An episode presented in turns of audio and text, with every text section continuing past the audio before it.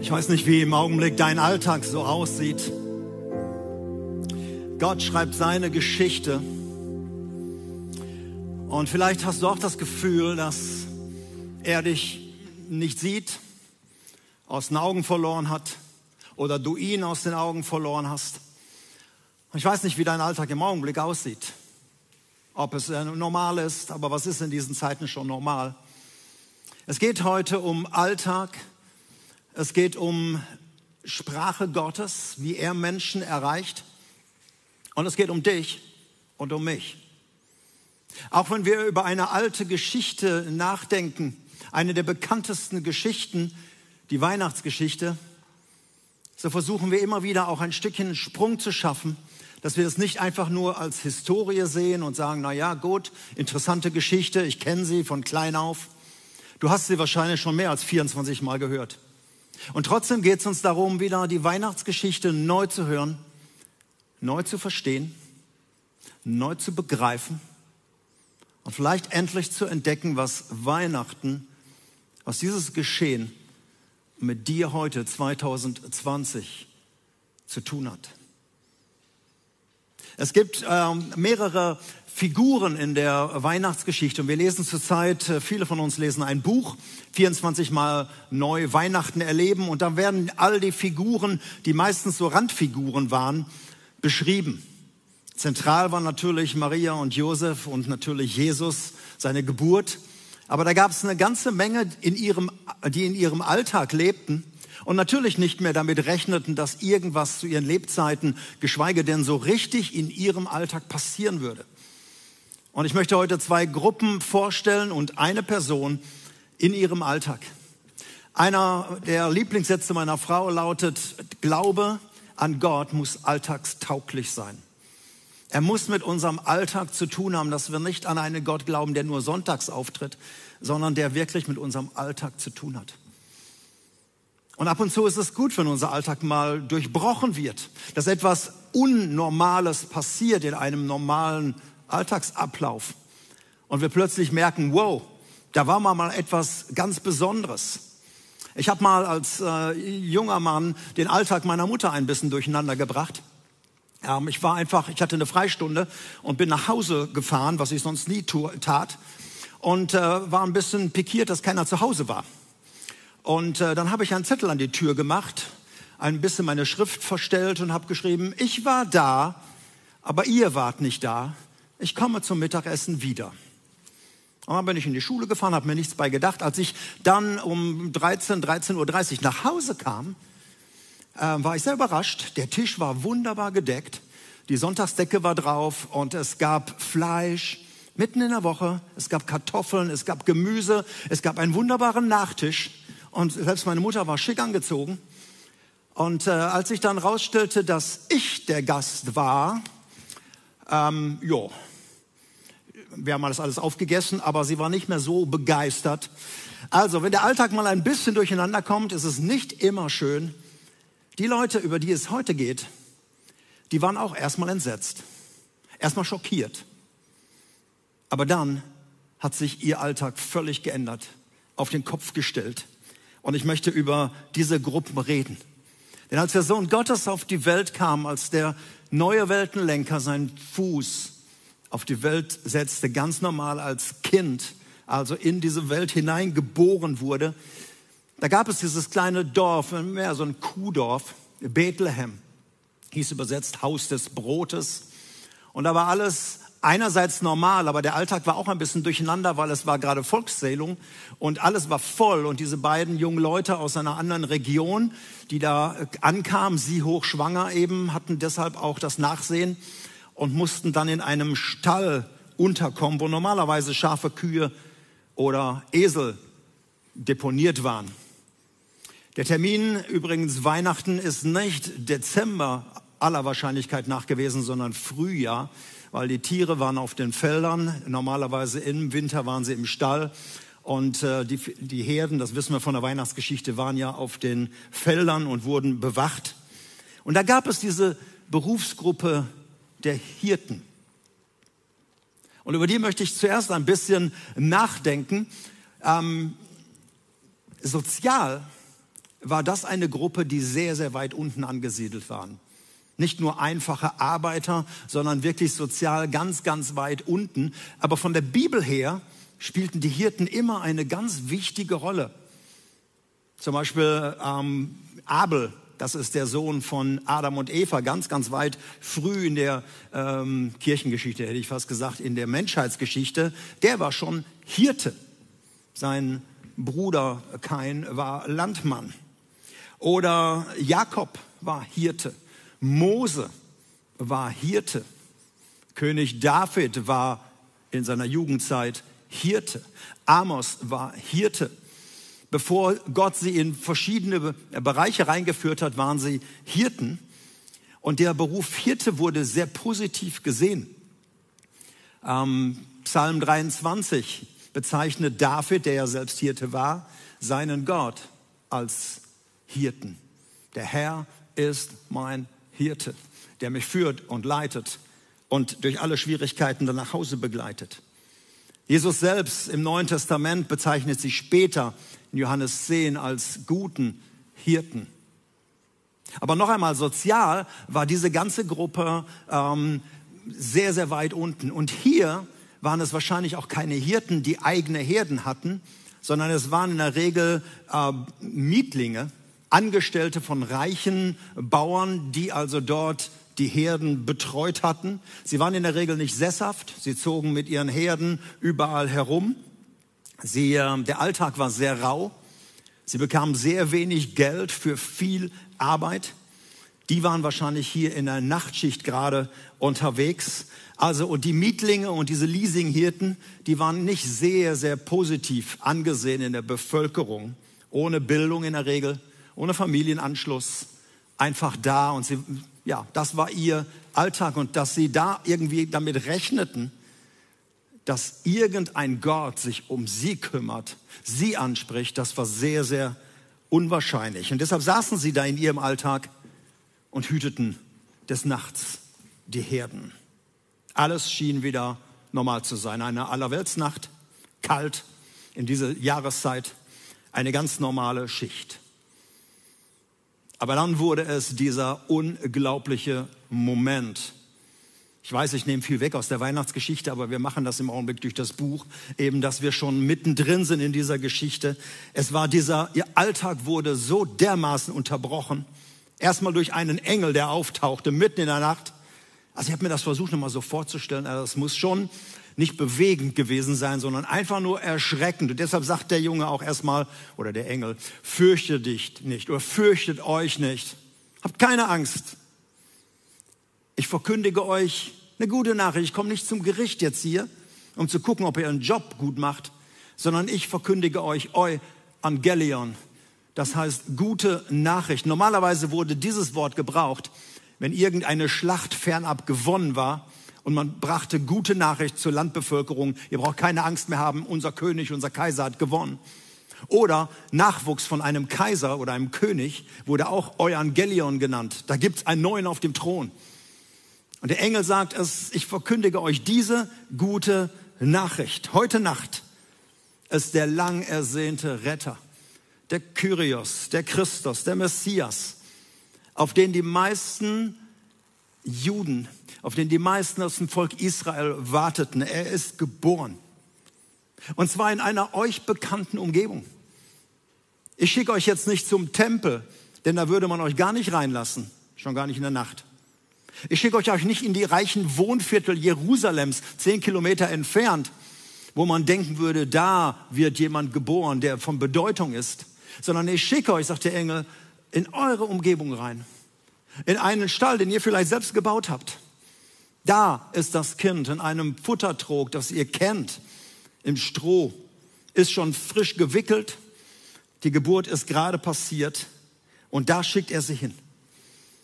Und während dann die, die Hirten da sitzen mit riesigen, großen Augen und erschrocken sind, taucht dann plötzlich, wie so ein himmlischer Flashmob, alles noch verschiedene Engel auf und sie singen ein unglaubliches Lied zur Ehre Gottes ein Worship-Song. Ich weiß nicht, was du für einen Musikgeschmack hast. Wenn du mehr so auf äh, Hardrock stehst dann stell dir die Engel vor mit E-Gitarre und mit E-Bass und mit E-Drums und ordentlich Power, wie sie dann singen, Glory to God in the highest. Gott sei gelobt. Es kann sein, wenn du mehr auf Frauenchor stehst, dann stell dir einfach so in zwei, Zweierreihe die Engel vor, wie sie da stehen und mit schönen hohen Stimmen genau das gleiche Lied singen. Wenn du mehr auf Florian Silbereisen stehst, dann, äh, nee, das kann man sich nicht vorstellen. Also, egal was für Musikgeschmack du letzten Endes hast, um den Musikstil geht's nicht. Es geht um die Botschaft. Die Engel singen ein Song, Gott sei gelobt, und er schafft Frieden auf Erden und er liebt die Menschen. Das sind die Menschen seines Wohlgefallens.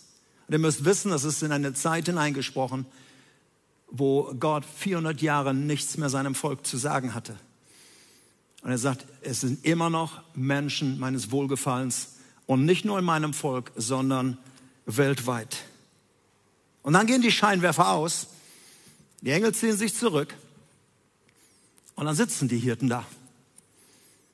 Und natürlich hätten sie sagen können, ja, das war doch mal was Schönes, das war mal ein anderes Programm. Die Engel scheinen recht zu haben. Da sind wir aber mal gespannt, was da so passiert. Lasst uns jetzt erstmal wieder schlafen. Die Nacht ist kurz genug oder lasst uns die versprengten Tiere, die aus Angst alle abgehauen sind, jetzt suchen. Die, die Hirten stehen kurz zusammen und sagen, wir müssen das sehen. Also entweder das stimmt und dann wären wir bescheuert, wenn wir nicht hingehen würden. Oder aber das war jetzt hier nur ein Albtraum. Aber sie haben gemerkt, das war so real, mitten in ihrem Alltag. Und dann steht da und sie machten sich auf dem Weg, mit eigenen Augen es zu sehen. Ich finde das so faszinierend, dass Gott seine Weihnachtsbotschaft, diese, diese Botschaft, die er so lange zurückgehalten hat, Bibel sagt, als die Zeit endlich erfüllt war, und dass es eben nicht überall posaunt, sondern zu Gruppen, die es nicht erwartet hätten. Die Hirten waren einfach in, ihrem, in ihrer Sprache, sie waren halt nicht fromm unterwegs. Sie waren nicht religiös. Die meisten von ihnen wurden auch oft verdächtigt, dass sie so ihren, ihr Taschengeld aufgepimpt haben durch Diebstähle. Also sie waren auch im Tempel und so weiter nicht gern gesehen. Und er versteht den Alltag von diesen Menschen. Und er spricht ihre Sprache. Er wendet sich ihnen zu.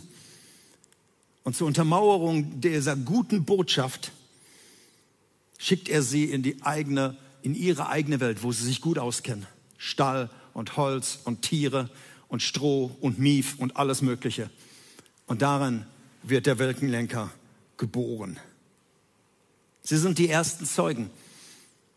Ich glaube auch, nachdem sie das alles gesehen haben, dann verkündigen sie es ja überall. Ich glaube, dass sie kaum was verstanden haben. Aber sie haben etwas erlebt. Und ihr Leben, das sind bis heute die, die, die, die wichtigsten und besten Zeugnisse, die ich höre von Menschen, die theologisch nicht viel drauf haben, nicht alles verstehen, auch nicht immer so ein Drei-Punkte-Predigt haben, sondern einfach berichten, hey, Jesus ist mir begegnet. Ich habe, ich habe angefangen, an Jesus zu glauben. Ich habe mit Jesus begonnen. Oft kommt es gestammelt raus, aber man sieht in ihren Augen etwas, hey, da ist etwas passiert in ihrem Leben. Der Alltag hat sich verändert. Ganz anders die Gruppe, die auch nach Bethlehem kommt, aber wesentlich später. Wochen, wahrscheinlich Monate später tauchen sie auf. Ich habe vor 14 Tagen schon mal über sie gesprochen. Wir kennen ihre Namen nicht. Wir wissen auch nicht genau, wie viele es waren. Wir wissen nur, dass sie aus dem Osten kommen, wahrscheinlich Persien, die Umgebung. Was wir wissen, es waren Astrologen und es waren Sterndeuter. Und sie kamen, sie war lange Zeit unterwegs. Sie waren hochintelligente Menschen der damaligen Zeit. Ihre, ihr Alltag bestand darin, in die Sterne zu gucken und äh, zu, zu sehen, wie die Konstellation ist. Und Gott spricht zu ihnen die Sprache der Sterne. Er zeigt ihnen eine Konstellation. Als sie das zum ersten Mal gesehen haben, haben sie wahrscheinlich gestutzt. Beim zweiten Mal haben sie gesagt, boah. Beim dritten Mal haben sie gesagt, hey, da ist was passiert. Jupiter und Saturn haben dreimal Wege gekreuzt. Eine, eine Konstellation, die ihnen zeigten, da passiert was. Jupiter steht für einen König, für einen, zwar nicht irgendeinen Nachzögling oder ein Nachkommen eines Königs, sondern ein Weltenlenker, ein großer König wird kommen. Und Saturn steht für ein goldenes Zeitalter, was auch beginnen wird. Und das Ganze im Zeichen der Fische. Und sie haben eins zu eins zusammengerechnet. Und als dann noch irgend so eine Supernova passierte, eine Explosion eines Sterns, und sie merkten, da passiert im Himmel was oder in dem Gestirn etwas, dann haben sie sich auf den Weg gemacht. Ihr Weg war ein bisschen weiter als der von den Hirten. Die mussten nur von den Weiden runter ins Dorf.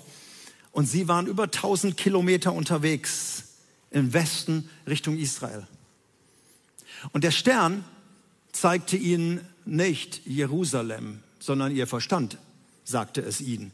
Also wenn da ein neuer König kommen soll, dann muss der in Jerusalem geboren sein, muss der irgendwie mit dem König Herodes ja zu tun haben. Und deshalb sind sie erstmal nach Jerusalem gelaufen und dann haben sie erst Bethlehem gefunden. Sie kam also nicht in der gleichen Nacht. Matthäus berichtet uns, dass Maria und Josef mittlerweile ein kleines Häuschen hatten als Übergangszeit, um zur Ruhe zu kommen. Sie waren nicht mehr im Stall. Und dort kam diese Sterndeuter hin. Entscheidend ist, sie haben sich auf die Suche gemacht und sie haben das Reden Gottes auf ihre Art und Weise verstanden. Und sie haben sich auf den Weg gemacht. Und als sie dann das Kind sehen, sehen sie fast das Gleiche wie die Hirten. Also Jesus war jetzt ein paar Tage, ein paar Wochen, vielleicht konnte er auch schon krabbeln. Aber auf jeden Fall sehen sie etwas, was sie nicht verstehen und doch verstehen. Sie wissen, das ist er. Und deshalb bringen sie ihm Gold, Weihrauch und Myrrhe. Da werden wir noch einiges in den nächsten Wochen zu hören. Gott begegnet Menschen in ihrem Alltag. Er spricht sie an, er spricht ihre Sprache, damit sie es verstehen können. Und sie machen sich auf die Suche und finden. Die einen Windeln in einer Krippe, die anderen durch die Sternkonstellation. Und da war noch einer, der ist nicht gegangen. Obwohl Gott ihn genauso angesprochen hat, auf der Sprache der Macht, auf der Sprache der Könige. Er hätte es verstehen können und das war Herodes. Er ist im letzten Drittel seines Lebens angekommen. Er war mal ein großer Zögling, ein Lieblingsverbündeter von Kaiser Augustus. Er war mal der zweitmächtigste Mann am ganzen Mittelmeerraum. Und er ist jetzt so auf dem letzten Drittel. Er hat politische Fehler gemacht. Und er lässt ständig Leute umbringen, weil er befürchtet, dass man ihm den Thron wegnehmen will. Also er ist paranoid geworden, äußerst brutal, lässt seine Familie umbringen, er lässt ganz, ganz viele Menschen töten, weil er immer Angst hat, einer nimmt mir den Thron. Und dann kommen die, die sagen, wo ist der neugeborene König? Und dann kommen sie zu ihm. Und er versteht sofort, ein neugeborener König der müsste eigentlich aus seiner Familie kommen, da war aber kein Nachwuchs im Augenblick. Und deshalb weiß er sofort, hier geht es um die Machtfrage. Hier kommt jemand, der macht mir den Thron streitig. Und er will wissen, wo das ist. Und deshalb fragt er, Alexa, wo ist der neugeborene König? Und dann bekommen sie es raus, in Bethlehem. Und er schickt die Sterndeuter vor und sagt, hey, wenn ihr ihn gefunden habt, bringt mir Nachricht, ich will auch hingehen. Aber er weiß in seinem Herzen, ich gehe dahin, um ihn zu töten. Ich gehe dahin, weil ich nicht unter seine Herrschaft kommen will. Ich gehe dahin, um ihm von Anfang an zu zeigen, du bist nicht der Neue. Ich bin der Alte und ich bleibe. Und er lässt dann all die Kinder, die in dem Umkreis gelebt haben, geboren waren bis zu zwei Jahren, lässt er alle töten. Aber Jesus ist schon längst auf dem Weg nach Ägypten. Menschen, die in ihrem Alltag von Gott aufgesucht werden, ihren Alltag durcheinander bringen lassen. Und die einen kommen und machen sich auf die Suche und die anderen sagen, nein, ich will ihn nicht. Ich komme zu dir. Welche Sprache hat Gott in deinem Leben bereits gesprochen, dass du ihn gefunden hast?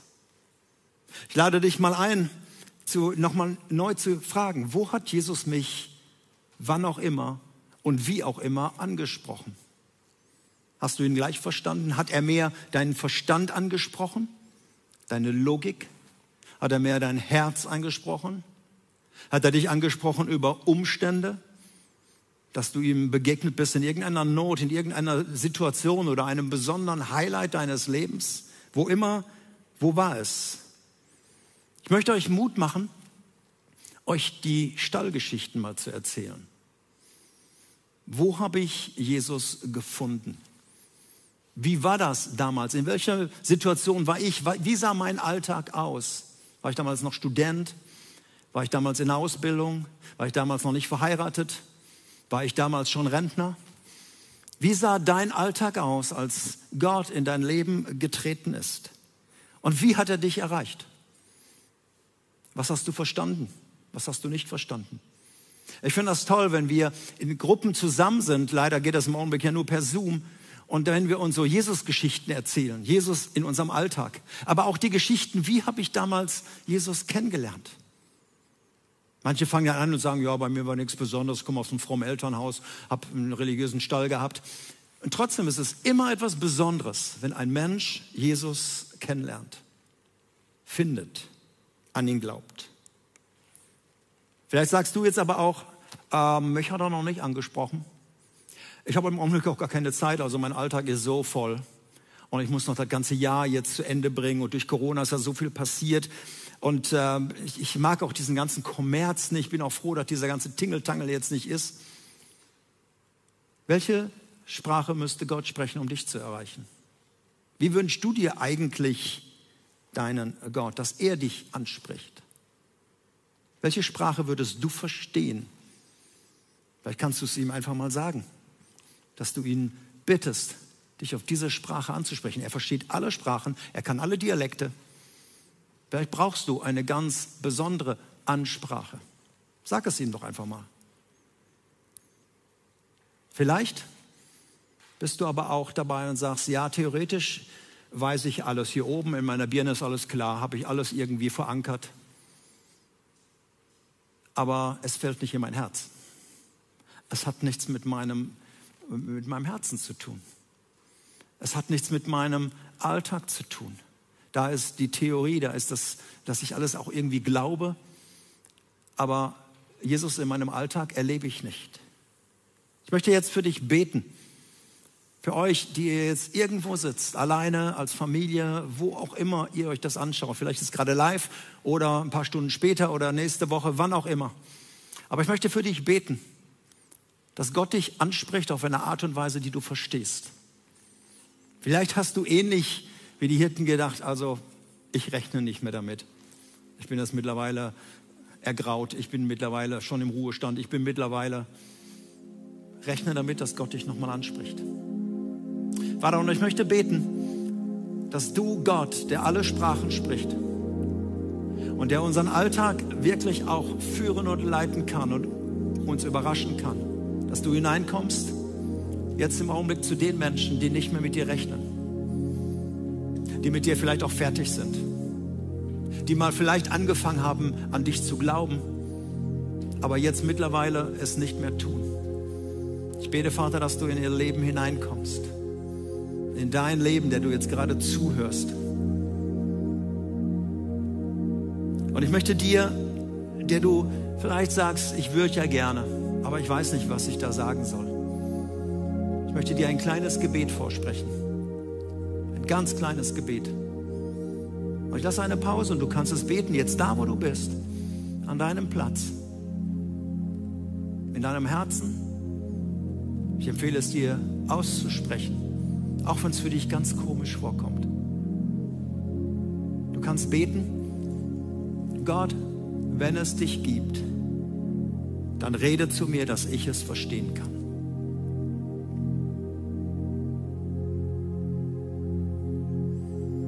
Gott, wenn es dich gibt und Jesus von dir ist, dann komm in mein Leben.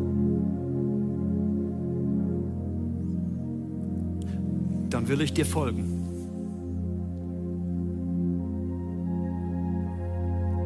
Hier hast du mein Leben. Regier in mir.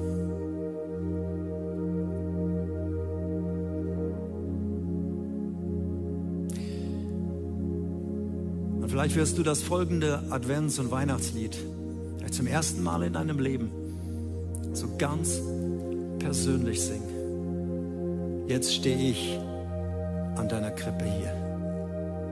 O Jesus, du, mein Leben.